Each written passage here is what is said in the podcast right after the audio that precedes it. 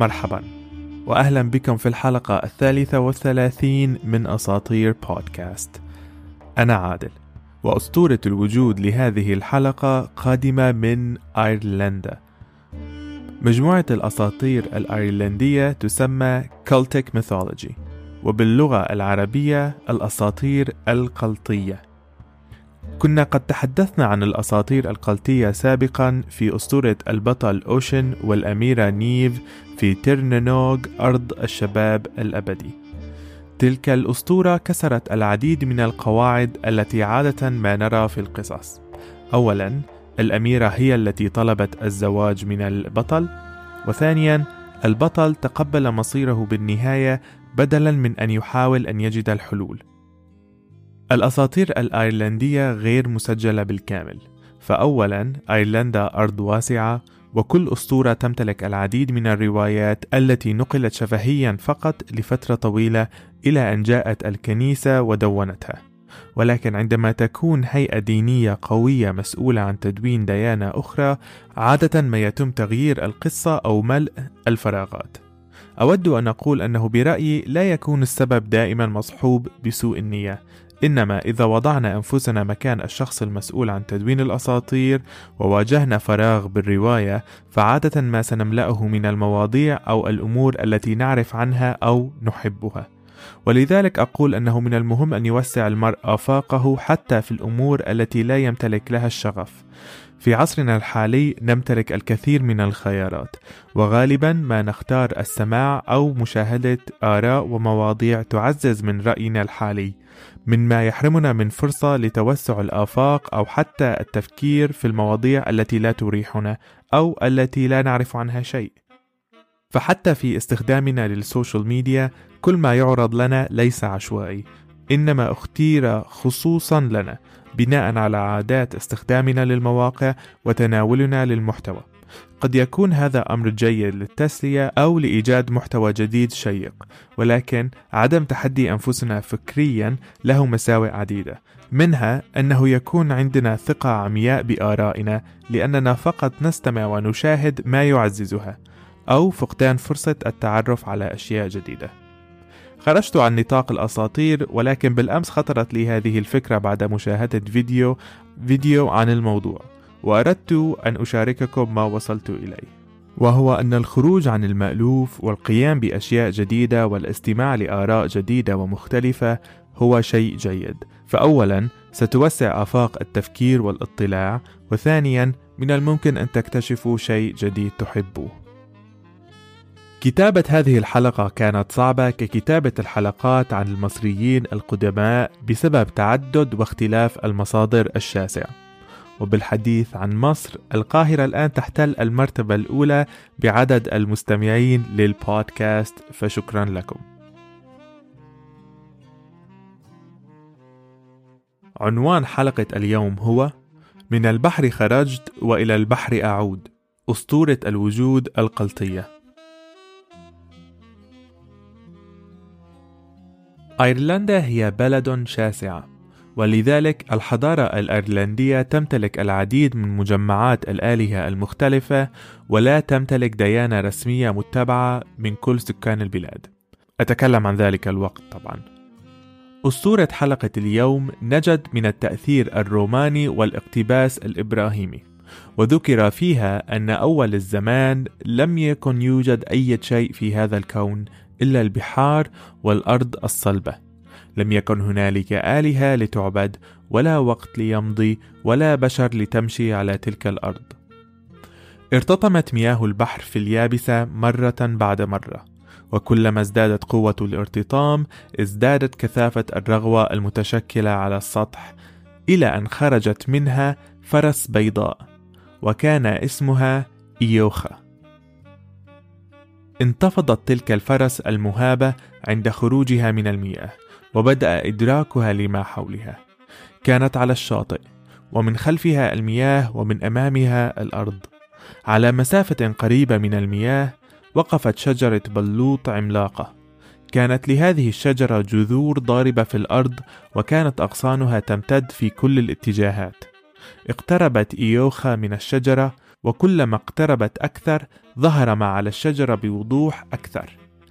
كان على شجرة البلوط ثمار بيضاء مكورة كحبات التوت المضيئة.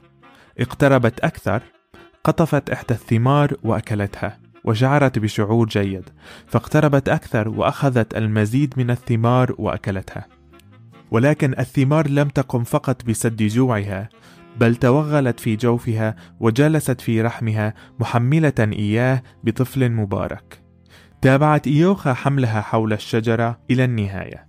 كانت الولادة مؤلمة وصعبة ولم تكن تعلم ما الذي يتوجب عليها أن تقوم به للتسريع من الولادة أو للتخفيف عن الألم. في اضطرابها وقلة حيلتها أمسكت في لحاء شجرة البلوط وشدت عليه إلى أن اقتلعت جزء منه. شدت على اللحاء وقربته إليها أملا في تخفيف الألم ولكن لن ينفع ذلك. وبكامل قواها رمته في البحر. في ألمها لم تلاحظ أن الماء تجمع حول قطعة الخشب وسحبها إلى قاع البحر وفي القاع انشق وفتح كأنه باب وخرج منه مخلوق عملاق ذو بشرة كماء البحر الداكنة ولم يكن وحيدا فتبعه العديد من المخلوقات المماثلة. واحدا تلو الآخر خرج عمالقة قاع البحار وانتشروا فيه. في هذه الأثناء على اليابسة كانت آلام إيوخا في قمتها ودخلت في المخاض إلى أن ولدت سيرونوس الإله الصغير.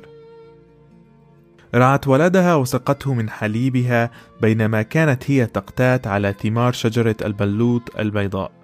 كبر الصبي ومع ازدياد حجمه بدأ قرنان مشعبان كقرون الوعل تنمو على رأسه. كان سيرونوس محبا للأرض وكان يحب التجول والاكتشاف.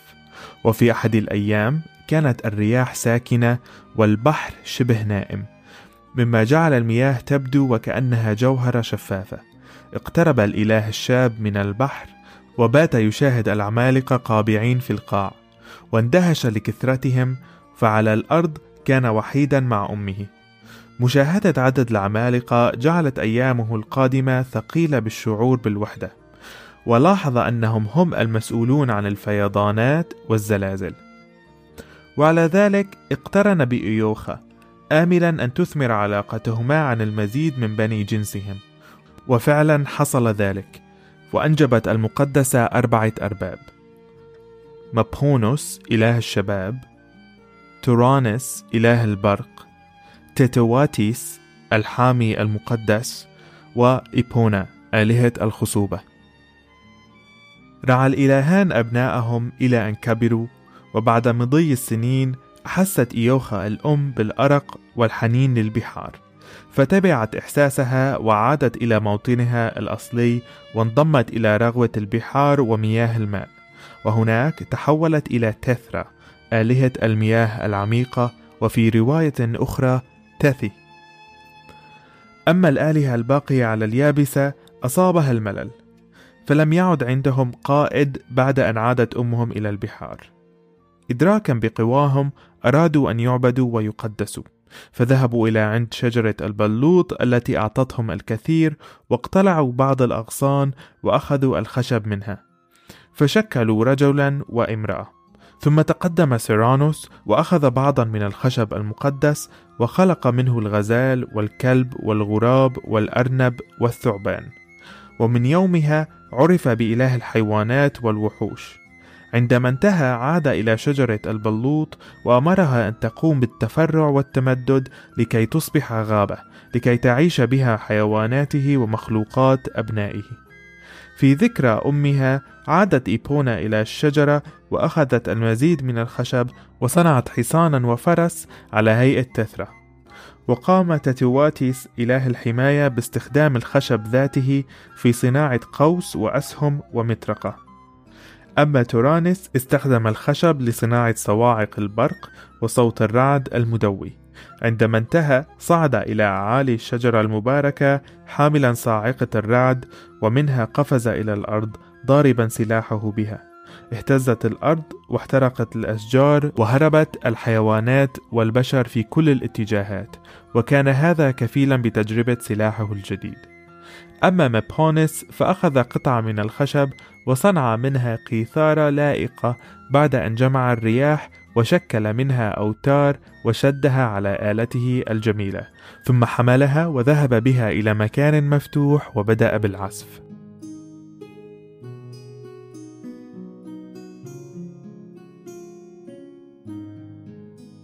لم يبدأ العزف إلا وانضمت إليه الرياح راقصة وحاملة الموسيقى العذبة إلى كل أرجاء الكون فجاءت كل الحيوانات لكي تستمع له.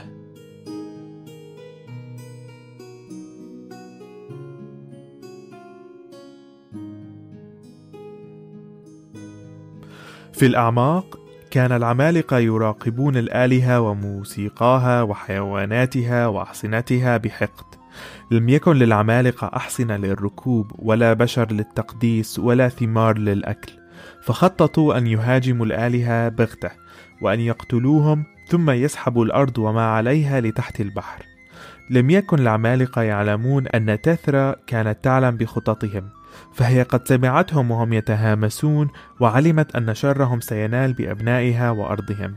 متذكرة أيامها على الأرض كأيوخا هرعت إلى عند أبنائها وأخبرتهم بمخطط العمالقة الشرير. في أحد الليالي خرج العمالقة بخلسة من أعماق المحيط وقدموا نحو الشاطئ لمباغتة الآلهة ولكن كان الإخوة بالمرصاد. هرعوا إلى شجرة البلوط واحتموا بين فروعها وعلى الفور بدأت المعركة. تورانس استخدم صواعقه ووجهها نحو الأرض بكل قوته فقسم الأرض وشكل خندقا عظيما. تابع العمل إلى أن وصله بالبحر فملئ الخندق بالماء حاميا بذلك شجرة البلوط. أما مبهونوس رفع يداه إلى السماء وفتقها فتح منها ثقبا عظيما وبدأ برمي النجوم على العمالقة منه. تاتواتيس استخدم رميه الثاقب باستخدام الأسلحة المصنوعة من الشجرة المباركة وشطر قلوب العمالقة واحدا تلو الآخر. كان السهم الواحد كافيا أن يقتل عدة من الأعداء ولكن لم يكن العمالقة بدون أسلحة فكان الموج الهائج بجانبهم ولكن الآلهة كانت أقوى. بسبب عدد العمالقة الكبير لم يكن من الممكن القضاء عليهم بالكامل فبدأوا بالانسحاب والعودة إلى أعماق البحر بعد أن قلصت الآلهة أعدادهم. تبعتهم تثرى إلى البحر وبدأت بإلقاء التعاويذ والتمائم على المياه لإغلاقها ومنعهم من محاولة الهجوم مرة أخرى.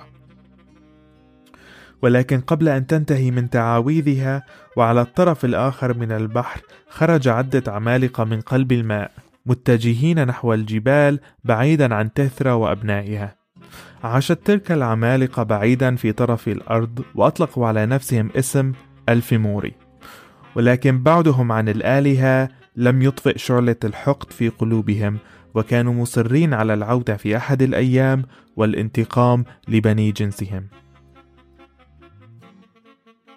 عاد البحر إلى سابق عهده بعد أن انتهت تثرى من إلقاء تعاويذها وعم الهدوء وانتشرت السكينة. نزل الآلهة من على شجرة البلوط إلا مبونوس فكان قد صعد إلى السماء لإصلاح الثقب الذي صنعه وإعادة النجوم إلى مواضعها. عندما انتهى وعاد إلى الأرض اجتمع بأخويه ولم يكن لإبونا أي أثر. غابت آلهة الخصوبة عن حفلة النصر ولكن أين هي؟ نظر الأرباب الثلاثة من حولهم ولم يجدوا الأرض كما عهدوها فالأشجار احترقت والأرض اسودت والحيوانات شردت والبشر قتلوا جميعا فلم يكونوا سريعين بالهرب كباقي الحيوانات ولكن بصيص الأمل ما زال موجودا فقد عادت إيبونا ومعها اثنان من البشر خرجت من قلب غابات سيرونوس الخضراء إلى الجزء المحترق ومعها رجل وامرأة. آخر الناجين من الحرب المكلفين ببقاء الجنس البشري. عاد الإخوة الأربعة إلى شجرة البلوط الواقفة بالأرض ذات الجذور الممتدة والأغصان العالية ووقفوا حولها. كانت الثمار عليها لامعة كالنجوم وبيضاء كرغوة البحر. كانت الأرض تتغير من حولهم فمكان ارتطام النجوم التي استخدمها مبونوس في الحرب بات منبعا للآلهة. خرج أولا بيلينوس وتبعته أخته دانو. خرج الإلهان من مكان ارتطام نجوم السماء المباركة بالأرض بعد أن خمدت النيران الناجمة عن الحرب. أما الإله لير فقد خرج من مكان التقاء أحد النجوم والبحر عندما أطفأت مياه البحر النار المشتعلة في ذلك المكان. ومن لير جاء الإله القوي منونان والآلهة الجميلة برانوين والإله الحكيم بران. أما من دانو جاءت الداغدا والنوادها ذو الكف الفضي والحكيم داينسات والصانع كوبايو والمخيف مورغان والحنونة برايد. أولاد دانو ولير شكلوا أجناس الآلهة المختلفة لهذه الشعوب ودارت حولهم الكثير من الأساطير اللاحقة.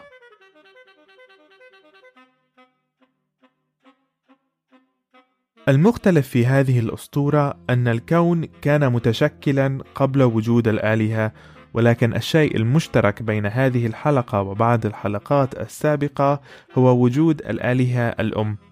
برأيي هذا الشيء منطقي بما أن النساء تقوم بالولادة وإنجاب الحياة الجديدة على هذه الأرض.